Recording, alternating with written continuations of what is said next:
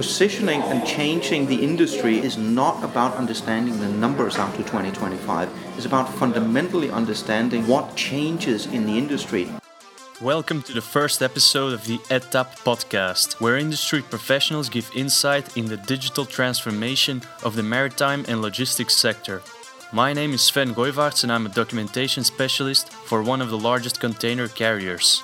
With us today is Lars Jensen, former chief analyst for Maersk Line in 2001 and now CEO of Sea Intelligence Consulting. Last month he published the book Liner Shipping 2025 How to Survive and Thrive. We talk about the book and how it came about. Welcome, Lars. Thank you. How are you today? Good, relaxed. It's a nice, calm Sunday here in Copenhagen. Yes, it is. We are here at the Strandboulevarden. Can you tell us something about the place where you work from? Why have you chosen to be based here? And are you often abroad when you're working? Well, I'm basically based here because this is where I've been living for the past 25 years in Copenhagen, but I don't really feel rooted in Copenhagen as much. Uh, usually, I have 80 to 100 travel days a year where I go abroad and work with container shipping lines, ports, terminals, port authorities, forwarders, cargo owners. So, yes, um, I live here. I spend most of my days here, but the majority of my work actually takes place outside of Denmark. Yeah, I figured that. Like, as a consultant, must be true. Nowadays, you can spread your uh, opinion pieces over blogs and social media, such as LinkedIn, uh, where people also engage in conversations.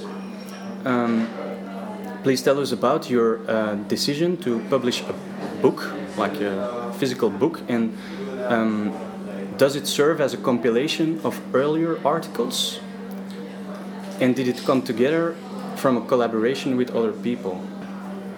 The book has existed in my head for probably the better part of a year and a half. And in that sense, it is uh, an amalgamation of various types of work and analysis I've been doing for the last year and a half. I think I actually settled on the title uh, and that I wanted to do a book about a year and a half ago, and it should be Liner Shipping 2025 not that 25 is a specific year, but more a matter of putting a marker out where there is sufficient time for slow changes to actually take effect. And a lot of the book does circle around a range of different topics. Uh, anybody who reads the book will also find that none of the topics I deal with are standalone and they're all right. They're all intertwined. And for me, the book is a much better format to then sit down and relax and contemplate a bit about what is the long term picture I use LinkedIn a lot. Uh, I publish various smaller pieces of analysis every single week as well through SeaIntel Sunday Spotlight. But that is always very narrow on one specific topic and doesn't allow for this holistic view of where the industry is going. No. And the, the collaboration aspect, or are there particular people that may need to be mentioned uh, in, in the coming together of this book? Um, I, I, wouldn't mention individuals as such. This is more a result of the discussions with a large number of individuals I've had over time, both on individual topics where we sat one on one in coffee shops like this and discussed what is going to happen, sometimes with clients, sometimes with suppliers. So it would be difficult to single out any individual, any few individuals without then making that a very, very long list indeed.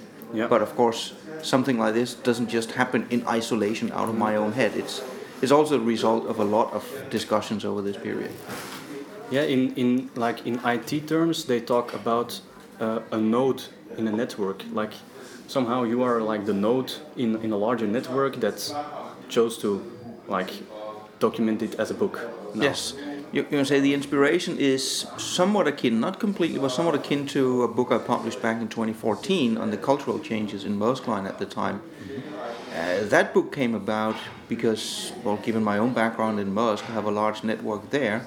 And after I left Maersk, I constantly ran into people where the topic of discussion was always what happened. Everybody knew something material had changed, but nobody could write, put it into a full frame of context what had happened and why. So I decided to do it back then to put everything into context. To some degree, this book is kind of the same. When I talk to people, they all have small pieces of the puzzle what is changing and why, depending on their perspective. And once more, it's a matter of trying to put this in to an overall framework so we can understand this huge change that is coming. But it's it's a big change that doesn't happen overnight. It sort of sneaks up on you, and therefore it can be difficult to see the full picture. Before we get to what happened, there's the opening chapter where you discuss um, the term disruption and how that is a broader trend occurring in society at large. Um, the premise of your book, I find, is that shipping lines have the opportunity to drive the transformation themselves. Can you maybe elaborate on that aspect that they can still do it themselves? Yes. Um, you can say this came out of um, after having heard about disruption for quite a while. I was beginning to become slightly tired not only of the word but of its particularly misuse in this industry. Not that this industry is immune and it will change, but the time scale over which changes can happen in this industry is very different. Uh, I've heard a lot of uh, maybe a different place to take it is I've heard a lot of false analogies uh, on disruption. Like for example, well look at what happened to Kodak. It could happen to shipping. Well, given that we move physical products that will remain physical, you're not going to put that into software, for example. Yes, we can argue whether things will grow faster or slower, but well, the physical premise will remain. Of course, what can change is the business models under which that happens. And that brings us to the second part why at least the shipping lines have a chance to do it themselves. And that brings to another false analogy I heard a lot in terms of, well, who is the next Uber of shipping? Well, if you talk shipping in terms of overland transportation in vans, fine, I can see that have, there are already companies doing that. But when you talk about container shipping on the deep sea, last time I checked, you do not have many people that have their own container ships that they're not using in their spare time. Last time I checked, you do not have many people that have their own container ships that they're not using in their spare time. So the vast majority of assets are actually owned and controlled by a relatively limited number of companies. Yeah. And there is no way for a disruptor to come in and take material ownership of a large part of the hardware overnight. Over five to ten years, yes, potentially somebody could build it up, but that means that the ball is actually in the shipping line's court. They have the opportunity to do so. Whether they will then take that opportunity is, of course, up for discussion. My own personal belief is some of them will do this and they will drive this, I call it transformation deliberately and not the word disruption. And there will be some that realize too late what is changing and they quite simply will not be here in 2025. Okay. Next uh, chapter, actually, you, uh, you take the time to um, make the difference between tactical and strategic challenges, or as you call it, urgent on the one side and important on the other. Can you perhaps give an example of each of an urgent one, or is, is it kind of does it overlap? Some? It, it does overlap to some degree, uh, and uh, I mean, uh, as you might already have uh, found out, I love analogies, uh, and, and I think a good analogy here is obviously if you have a huge warehouse and there's a fire in the corner, you go and put out the fire. Now, if this is the eighth time in a week you have a small fire in the warehouse, do you need to go and put that fire out now? Of course you do, but you might have a more urgent question in terms of finding out why does this keep reoccurring? Something else need to change. But that doesn't mean you shouldn't put out the fire right here and now, but you need to then devote resources to both mm-hmm. and not just go home and sleep once the eighth fire is put out. Mm-hmm. And it's kind of the same thing here. The shipping lines clearly have an urgent problem in as they were heavily loss making in 2016. That is clearly unsustainable. Something needs to be done about that. That cannot wait on a five to ten year scale. But at the same time, you start, need to start working on some much more fundamental changes. And some of the fundamental changes are, for example, a switch to more process management orientation in business models. That is something that takes many, many years to implement and do well. Uh, but that doesn't mean we should do process management and forget about the losses. Clearly, we need to deal about the losses. You have to do both at the same time, and that's the difficult part here. Yeah, yeah, yeah. There's an example actually you give in the book about outsourcing a key department in your organization uh, to a country where there's lower uh, cost in, in, in employing people. But then you say, well, maybe that's a fast solution. On the other hand, you have to think of the long term option of automating it. Yes. Uh, you say the way I look at it is, and, and that's actually interesting because it goes beyond just the world of shipping. In my view, when you outsource something to, typically you would outsource it to, say, service centers in India. That is because you are not actually doing anything with your underlying work processes at all.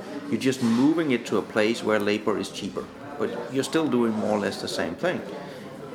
If you were actually able to fundamentally change it, you're also fundamentally able to automate it. And that's what I believe is going to change over time. All of the shipping lines went through this outsourcing wave during the first decade of the 2000s, which is why we now have tens of thousands of people in service centers doing, for example, documentation or customer service or a whole range of things. As the carriers get their processes under control, then get their IT systems under control, we will see tens of thousands of these service center jobs literally disappear. Mm-hmm. You are listening to the ETAP podcast.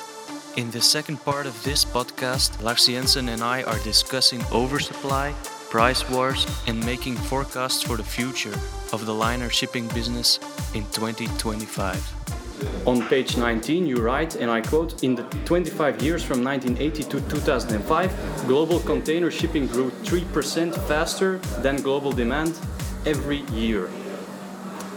My question may be simple and naive, but I was honestly wondering is there an organization that functions as a form of watchdog over the entire sector, warning about threats to the sector in general? It's a good question. The answer is there is not, but there was.